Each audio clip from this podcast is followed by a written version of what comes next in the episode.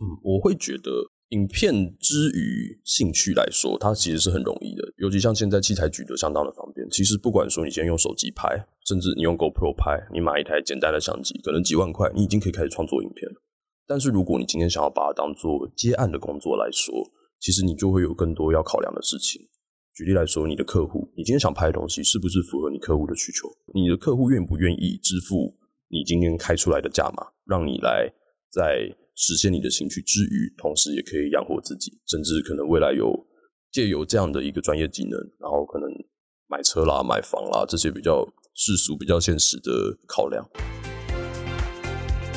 大家好，欢迎来到 My My 职人秀，由 My My Studio 所制作。每周二将由主持人 Charlie 为您带来专家职人的精彩故事。Hello，大家好，欢迎收听 My My 职人秀，我是主持人 Charlie 黄晨玉。今天这一集呢，要带大家来聊聊影像产业这个看似非常的浩瀚。对，因为我们过去呢，从电视、电影，然后到现在的 YouTube，到 TikTok 的短影音，然后以及自媒体的崛起，还有 IG 的 Reels，但我们就会发现说，影像产业其实蓬勃发展，然后到现在就转换了非常多不同的类型，还有包含一些线上课程。所以呢，其实对我来说，影像产业它真的非常的浩大，然后想要跨入也不晓得从何而入，都感觉是要科班出身才能够进到这个产业做这很深入的琢磨。所以，我们今天邀请到呢，就是影像公司的共同创办人 Studio Twenty Four 二四影像的冠伦，那他来跟我们聊聊到底影像产业里头的这些内容到底有哪些？那他们过往的代表客户呢，包含了无印良品、桂冠、Microsoft 三六五、华硕、MSI 等多家的知名公司，也曾经为二零二一年金曲奖最佳演唱组合奖《寻人启事》拍摄 MV 制作。那欢迎我们今天的大来宾冠伦。哎，Hello，大家好，我是二四影像的共同创办人冠伦。哦，冠伦，哎，声音真的是很好听哎，感谢感谢。对我，我因为我我现在都觉得我的声音好像有点太高，就是很尖锐，然后听久了好像不是那么的舒服，有点刺耳。但哪一天可以变客座的主持人？对，换换你访问我，对啊，其实也有机会玩一下，玩一下。对啊，我觉得我跟冠伟人也认识了好一阵子了，然后近期开始有比较多的合作，对吧？也是 Studio 开出来之后，然后他也提供我们这种相机租借，我们在录音室所有的相机就是由冠伦给我们的客人们最好的一些服务跟相机的品质，对吧？那我们觉得还是在一开始来跟大家聊聊，说，哎，冠伦我们怎么认识的？好啊，好啊，我们一开始应该是在那个。工作生活家那边认识，其实他们蛮常之前都举办各式各样的活动啊，或什么，那所以在这些线下或者线上的，不管说社群也好，或者线下的组织活动，然后我们我跟 Charlie 有了接触，然后后来也从网友，然后慢慢变成比较有一些合作的合作伙伴这样。嗯，哎，想到工作生活家，那是我刚。出社会在跑的社群了，好几年前了，三三四年前有了吧？对啊，对啊，我也是刚出社会，还没有认识什么人的时候，先从工作生活家开始入。哎，真的，哎，我也是这样子，对啊也养育了一批。新鲜人吧，职场工作者，对对对，所以真的要感谢小白姐，就是孕育了一个非常棒的社群，然后让这些新鲜人都有机会可以认识到不错的人脉，然后大家持续的长大，然后也产生了更多的重效跟合作机会。真的感谢佛系社群啊，对，感谢佛系社群，Microsoft 三六五工作生活家，shout out to 小白 Crystal。耶耶，好，对，那我觉得还是要回到冠伦本身啊，就是呃，我们都是在社群出身的，那你可不可以跟我们听众朋友用三个关键字来做一下自我介绍？我我先用三个关键字的话，这三个关键字都是我的工作的内容。那第一个是兼职，第二个是制片，第三个是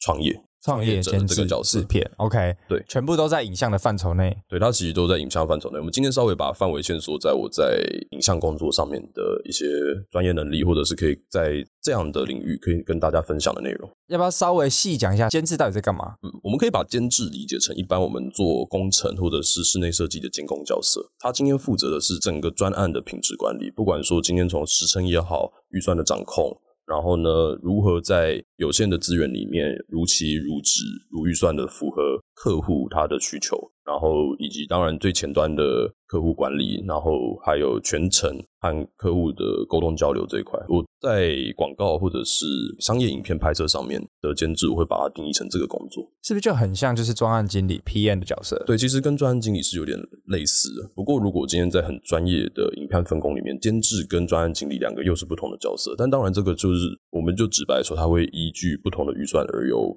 不同的配置这样，OK。那制片就会比较好理解吗？还是说制片其实是在做影像的剪辑吗？还是制片我们可以把它理解成全片的执行者角色。我们举例来说好了，假设我今天要在一个摄影棚拍影片，我需要两个演员，那我要去找到那个摄影棚，我要找到两个演员，我要想办法把所有的团队成员组织在同一天进行场刊，然后我要想办法把所有人组织在同一天进行拍摄。拍摄当天的流程可能很复杂，有人要先进去场部，有人要先提前离开，然后演员可能我们今天没有那么多的时间可以跟他合作，那这些东西都会是由制片组的工作去做完、去做安排，然后以及现场的执行。他的工作其实很繁杂，嗯，对，所以小的话，例如说订便当，例如说可能我们今天在外景拍摄，现场蚊虫很多，我们要有人把蚊子赶走。那或者是说，我们今天在马路上拍摄，我们要有人负责挡车，负责去进行交通上交通管制。那大的话呢，可能今天我今天总预算的规划，然后以及实际上执行，然后到最后核销，这些都是制片组的工作。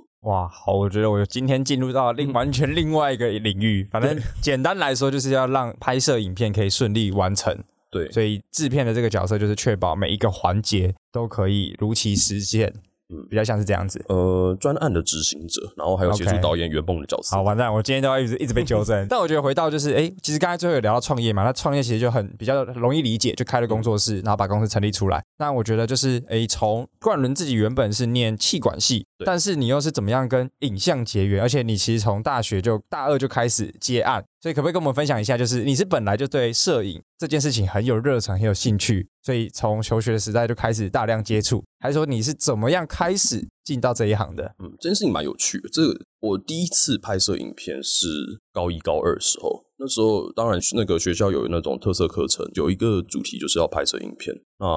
我那时候其实我其实老实说，我不是很喜欢念书，对，所以呢，我在。拍摄影片这件事情上面找到我的兴趣，然后我发现它是我喜欢的事情，所以我在高二，然后高三有任何可能社团要拍摄那种惩罚影片啦，还是说什么期末什么影片，或者是学校的课业上面有任何跟影片有关的事情，我都是蛮乐意去主动的去做，甚至在原本老师可能只想老师原本的要求之下去做的更好，然后更有创意，更想办法用更多丰富有趣的手法去呈现。对，那后来发现这件事情真的是我喜欢的事情。就是在高三的时候，就那时候高三，我的同事是我的高中同学，其中一位同事，然后我们那时候一起拍那种，嗯，我同事要去考北医大，北医电影系，然后我们那时候大家都有去一起在做，帮他做他的作品集。我们那时候大概只考前一百一百多天，然后我是要考只考人。然后我直接抛下只考不顾，然后我跑去山上打了一整天的枪战。对，然后到那天发现，嗯，很多人一起把这个东西做出来，然后看到成品这个过程，然后还有最后看到那个成品的感动，是我很喜欢的。所以呢，我那时候其实也有意图或者是打算去考。我那时候的第一志愿是正大船员，正传播学院。那后来当然只考其实分数还是有一点落差，所以我后来就是阴错阳差之下只考填上了中央气管，中央大学气管系。哇听起来没有很满意是吗？嗯，毕竟不是不是说不满意，但应该说如果回到我高中的时候来看，我那时候的第一志愿毕竟还是想。去做一个真正专业的影视工作者哦，我对这个有兴趣。那气管显然跟这个有点像是背道而驰。当然，其实现在回过了头来看，有相关在一起，甚至还更有帮助。嗯，对，所以当时的感觉其实并没有到特别喜欢或特别满意。那我觉得很特别的一点是你高中就发现你的热情所在。我觉得这件事情其实很不容易。像我高中。可能都在交女朋友的日子中度过，不错，你也是成功的一部分。我其实忘记了我高中在干嘛，但是就没有任何的 passion，或是没有找到任何的兴趣。有可能，哎，对我还记得我高一有去参加跳舞热舞社，然后但是一个学期之后交了女朋友之后，我就没有再去了，然后后面就没有去发掘其他的兴趣。对，所以我觉得从你的身上，其实也可以给年轻朋友就是更多的鼓励，就是趁早去尝试各种兴趣，因为这个这个兴趣可能之后会变成你的职业也说不定。所以你其实从高中就找到了你热爱摄影这件事情，或是热爱拍摄，然后阴错阳差上了中央气管嘛，然后累积了算是四年的商管知识吗？就是从那时候就开始一直拍，一直拍，就任何的机会你就主动去争取，还是说他到接案的过程当中又有，就是我觉得那个东西是要又要怎么实现这件事情？嗯，我会觉得影片之于兴趣来说，它其实是很容易的，尤其像现在器材举得相当的方便。其实不管说你今天用手机拍，甚至你用 GoPro 拍，你买一台简单的相机，可能几万块，你已经可以开始创作影片了。但是如果你今天想要把它当做接案的工作来说，其实你就会有更多要考量的事情。举例来说，你的客户，你今天想拍的东西是不是符合你客户的需求？你的客户愿不愿意支付你今天开出来的价码，让你来在实现你的兴趣之余，同时也可以养活自己，甚至可能未来有借由这样的一个专业技能，然后可能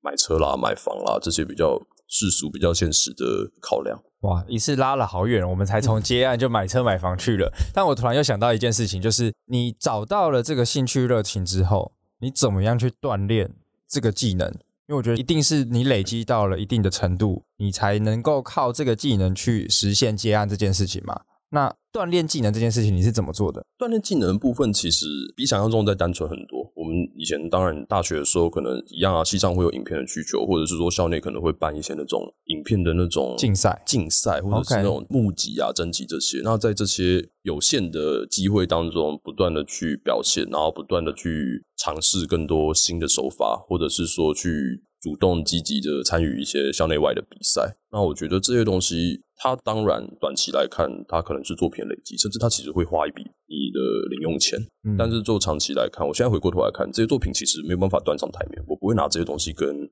客户去 demo promote 或者是拿来 demo 我自己，但是它会是我成长一个蛮重要的途径。它让我很知道说如何用小的预算，然后组织一个团队，然后把自己的想法画成脚本，画成执行，然后到最后实际剪接后置完呈现出来。我觉得早早期的这些东西对我来说是一个累积。讲到这个，我又有一个很好奇的，就今天假设我要拍一个影片。那具体的那个 flow，就像刚才提到什么脚本啦，叭叭叭叭叭，可不可以跟我们快速的 review 一下，从一个影片的零到有，它会经历什么过程？好啊，那我们用最简单，假设你今天是一个创作者，或者是你今天你今天想要自己拍一支影片，我们用这个逻辑来看，如果今天是商业影片，我先下一个单数，商业影片不是这样玩的，OK，商业影片这样玩会出事，对。基本上来说，你会有一个，你总是要知道你的主题。举例来说，我今天我今天知道我要去比校内比赛，比赛的内容是传播你的学校的美。好，我知道你的需求。那再来，在你知道需求之后，下一步你要怎么去满足这个主题？你要用什么手法去呈现这个学校的美？你要找演员吗？那你要怎么去呈现？今天拍摄手法有很多，你先有一个大的方向，有一个大的创意出来。创意出来之后，你再来慢慢的收敛，收敛成一个。想象中的脚本，但当然脚本中间一定会有一些调整，可能会是世俗一点来看，可能会是预算因素。你今天想要在脚本里面玩一个爆破，但你总预算你自己零用钱只有五千块，你显然爆不了破。那你会在预算、你手上的资源，然后你目前现有的能力以及你的你想达成的理想中间去抓取一个平衡，然后呢，最后组织你的团队。今天拍摄不会只有一个人的事情。你如果今天需要演员，你需要你总是要找演员，找你理想中适合的人选。那如果你今天要借场地，你今天如果想要帮自己的影片打一盏好看一点的光，如果你今天想要在假设我们今天在录音室的桌上放一个漂亮的花朵，你总是要找人帮你找这个花。当然，你可以这些事情全部都自己做完，在有限的资源或有限的预算之下，你可以这样做。但在实际上的操作，你可能会发现这件事情全部都一个人做是非常混杂的，不能一个人同时做完这些事情。对，所以在这个情况之下，你会需要团队，你会需要找一些你志同道合的朋友，然后大家一起来组织，一起完成一次的拍摄，这样。所以最少我需要找到多少人？应该还是有办法，就是一条龙干完嘛。就是你有没有这样的经验？有，以前大学超级长，超级长这样。因为我觉得那个是磨能力的过程啊，就是你一定是所有的角色或者所有位置你都玩过一轮了之后，你也会更知道你想要往哪边去深耕嘛。因为就像刚才讲到的，其实，在影像这个产业里面有好多好多的职位，嗯，然后有大有小，然后刚才还有提到，我觉得等下可以聊，就是什么什么大猪、二猪，叭叭叭，就我觉得它的范畴真的是很多很多。对，但。你唯有经历这个过程之中，你才可以去累积自己真正的实力，还有自己的经验，然后去你觉得相对感兴趣的位置，然后开始去琢磨那一段的内容，就是就是那一个领域的就是专业技能啦。对啊，那我觉得再回到就是，比如说好，你从大学然后就开始，我觉得相对有一个特点就是你很主动积极，所以你知道这个是你的兴趣，所以各种的不管是校内校外的比赛，你都尽量去玩。尽量去拍，甚至有些可能赢的还会有奖金嘛？对啊，对啊，对。那从这个过程当中到实际真正接到第一个案子，那第一个接案的收入来源是怎么样拿到这个案子的？我觉得这个也是因为很多学生或者是有些年轻朋友，他们也都在这个路上，但大家都想接案，但根本不晓得去哪里接。啊，冠可不可以跟我们分享一下当初怎么接到第一个案子的？我记得我大学第一个靠自己能力接到的案子，应该是系办或者是怎么教务处开的那种。哦，对，以前系上都会有一个什么打工系统还是什么，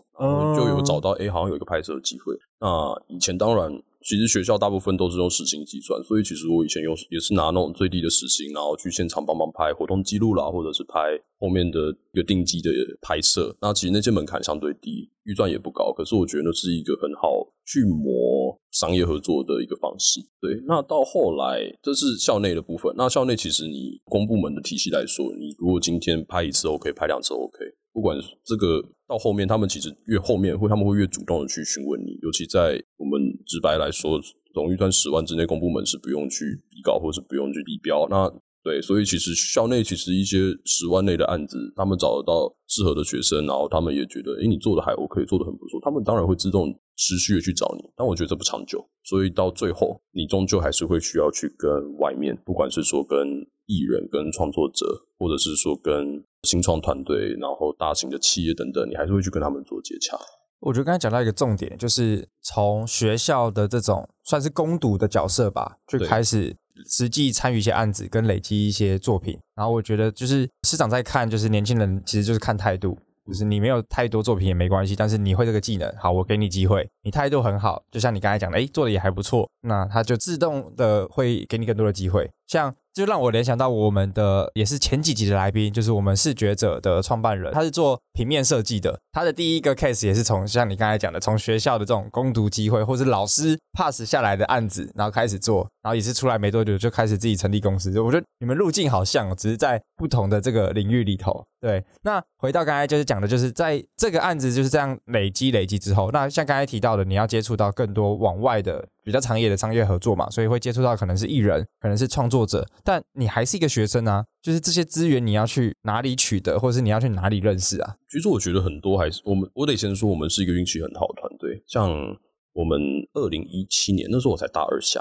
然后我们第一次接案，我们拍摄到的艺人叫做寻人骑士人生乐团。哦，那时候就认识。对我们那那那时候超级早期，我们以前都他们以前都拍那种。可能各式各样流行歌曲的 cover 影片，我们从那种影片开始切入。那这那种影片一来相对门槛不高，二来他们那时候其实也是新创团队，所以他们也要找新的团体合作，然后在相对有限的预算之下要完成。对，所以我们在很早期就认识这个团队。那很幸运，他们在二零二一年得到金曲奖之后，他们红了。他们当然可能会有代言，或者是会有一些天使的创投啊、投资等等。那我们也会因为这样，然后去协助他们做到更精致、更好看的作品。对，所以其实我觉得以接触的面向来说，绝大部分的还是需靠需要靠一点人际关系。像可能我们一开始接触到 R G 也是啊，我接触到 R G 原因无他，单纯就只是因为我大学学姐在里面上班。哦，大学学姐在里面上班，OK。对，那或者是说我大四有接过 BenQ 的案子，BenQ 案子是因为里面有人有人在 BenQ 里面当实习生，然后他们需要完成一支影片，然后他们整个中央就好像也没几个人会拍片，他就来问我。但当然有可能我平常跟他相处的还不错，或者是他们至少知道我是会拍片的人，嗯，然后呢，我做人不算失败，他们很乐意跟我合作。哎，我觉得这个很重要，而且这个脉络怎么一模一样，跟我听到的都差不多。第一个就是你要先让人家知道你在做什么，你让人家知道你有这个能力，你才有机会接到案子。再就是待人处事，就是做人这件事情，好像跟大家关系都不错。然后再来就是，哎，本来认识的人，他们毕业或者是实习，他就会在各个的公司里头。但因为你的存在，所以他会知道说，哎，其实影像可以找你。所以其实某种程度，你在他们的印象里头，就是一个一直在拍片或者是会拍片的小男生。或者是同学，嗯，也不能说小男生啦，那时候是大家是就同学啦，或学对，就同学。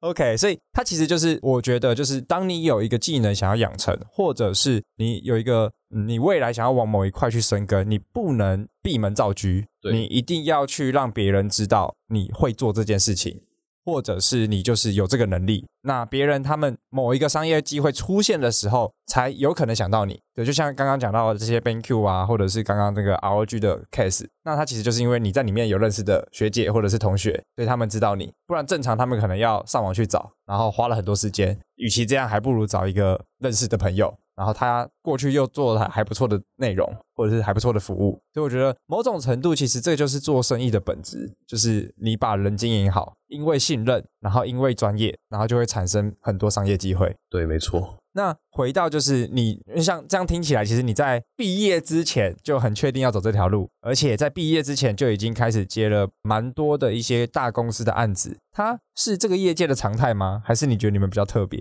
嗯，我会觉得以一个影视工作者的养成，哇，这个这个议题很大，因为它的养成方面有很多。我先讲一个，影片的类别是有不同的差别。我们今天主要现在在做的可能会是短片，然后广告、MV、微电影、企业形象影片这种类型。但同时，世界上有非常多影片，活动记录是一种影片，TikTok 是一种影片，短影音，然后精致的现实动态、动画，我们平常在拍的广告，或者是募资影片，甚至是什么庙会、葬礼、婚礼，到最大的电影，或者是 Netflix 那种网剧，他们都是影片。那前期你的赛道的选择会影响你后面成长的路径。嗯，对，举例来说，我今天拍广告，会去找一个拍，我可能也不会说不会，我比较难去接触到平常在拍短影音或者拍 YouTuber 的影片，因为他们平常也不擅长拍广告，或者是他们相对被被大众或者是被业界的人定位成。常拍 YouTube 或者常拍活动记录的人，我不是说他们不好，可是产业别跟类别是有落差的，然后相对所需要的专业能力或者是一些 mega 是不一样的。嗯，包含运镜啊，或是那些完全真的也都不一样。对，运镜，然后制作的规模，然后沟通的流程，然后以及复杂度，其实是完全不一样的。嗯，哦，真的可以想象哎，所以这个养成就是变成是你很早你就要选择你在这个产业要选择哪一个赛道。然后开始去生根。对，像我同事来说，哈，他们很早很早期，可能就已经哦，他们是科班出身，他们北艺电影的，所以他们很早期可能先从跟大型制作公司的助理开始，或是摄影公司的助理开始，然后到后来他们大学好像大三大四的时候有因缘机会去中影文化城那边跟到一场国片的制作，他们花了很多时间去奠定他们在这种比较大型的制作广告或者是电影这种类型的制作。然后也造就他们现在相对可以比较游刃有余的处理现场可能会出现的一些问题。那像我来说，我的跨度就稍微大一点。其实我早期是用很小，然后一个人可以拍完的那种方式在拍片。那到大四的时候，其实我那时候也还不太确定要不要把影片当做我的工作，或者当做我的创业。所以我花了一段时间去各大新媒体公司去应征他们外发的 freelancer。那后来我有到一间。大家应该还大家应该还听过了，那叫那个 Wiki Boys 反骨男孩。然后那时候有跟他们一起去协助他们拍摄或者协助他们后置，所以我早期其实被定位成 YouTuber 的后置或 YouTuber 的摄影。我后来有被阿 Ken 找过，那个女生 Kiki 也找过，对。但后来要跨回到广告，其实要花了点时间跟心，因为制作的逻辑跟制作方法完全不一样。嗯哼，对，所以我花了一点心力，然后让自己学习，然后在。可能在更大的制作、更大的规模之下，我可以很完整的把整个制作、把整个影片制作流程，然后圆满的开始、圆满的结束，这样。嗯，我我觉得这个我们以前呐，就是我没有这一集之前，我都觉得影像就是影像，但今天就觉得哦，长了很多知识，原来要分这么多赛道，广告啊、微电影课程，然后活动记录，叭叭叭叭一大堆。所以就像冠伦讲的，就是你要先选好自己要深耕的那个赛道，不然你其实你像你刚才讲的，你从 YouTube 影像跨到做广告，其实就是要额外再花一点努力，因为你要把你的人设跟你的形象标签去做一个转换，然后让人家知道说，你除了拍 YouTube 之外，你还有拍广告能力。它就是一个形象，然后还有专业技能的部分，技能的需求其实是不太一样，也不太一样嘛。OK，我觉得我们等下下一集再来细讲，因为我觉得今天这一集从刚刚这个角度，其实真的就可以让对于这个领域还不理解的人，就突然长了很多知识，然后也可以让你知道说，像我之前朋友他说他开影像公司，然后但影像公司好大哦，到底像你我今天才想哦，影像公司还要分的这么仔细，你到底在这个产业你要做什么样的影像公司？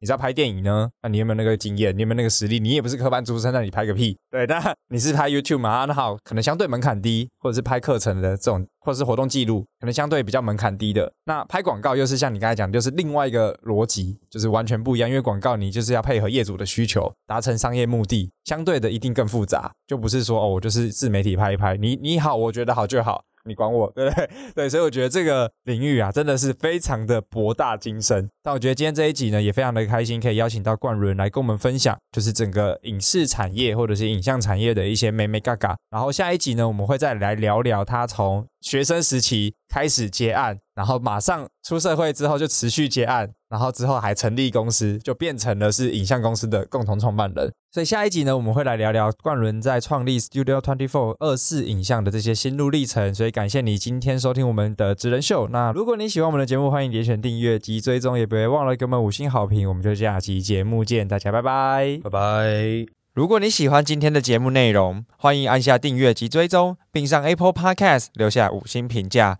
如果你有任何问题或是反馈，也可以直接私讯我的 IG，让我知道哟。我们下集节目见，拜拜。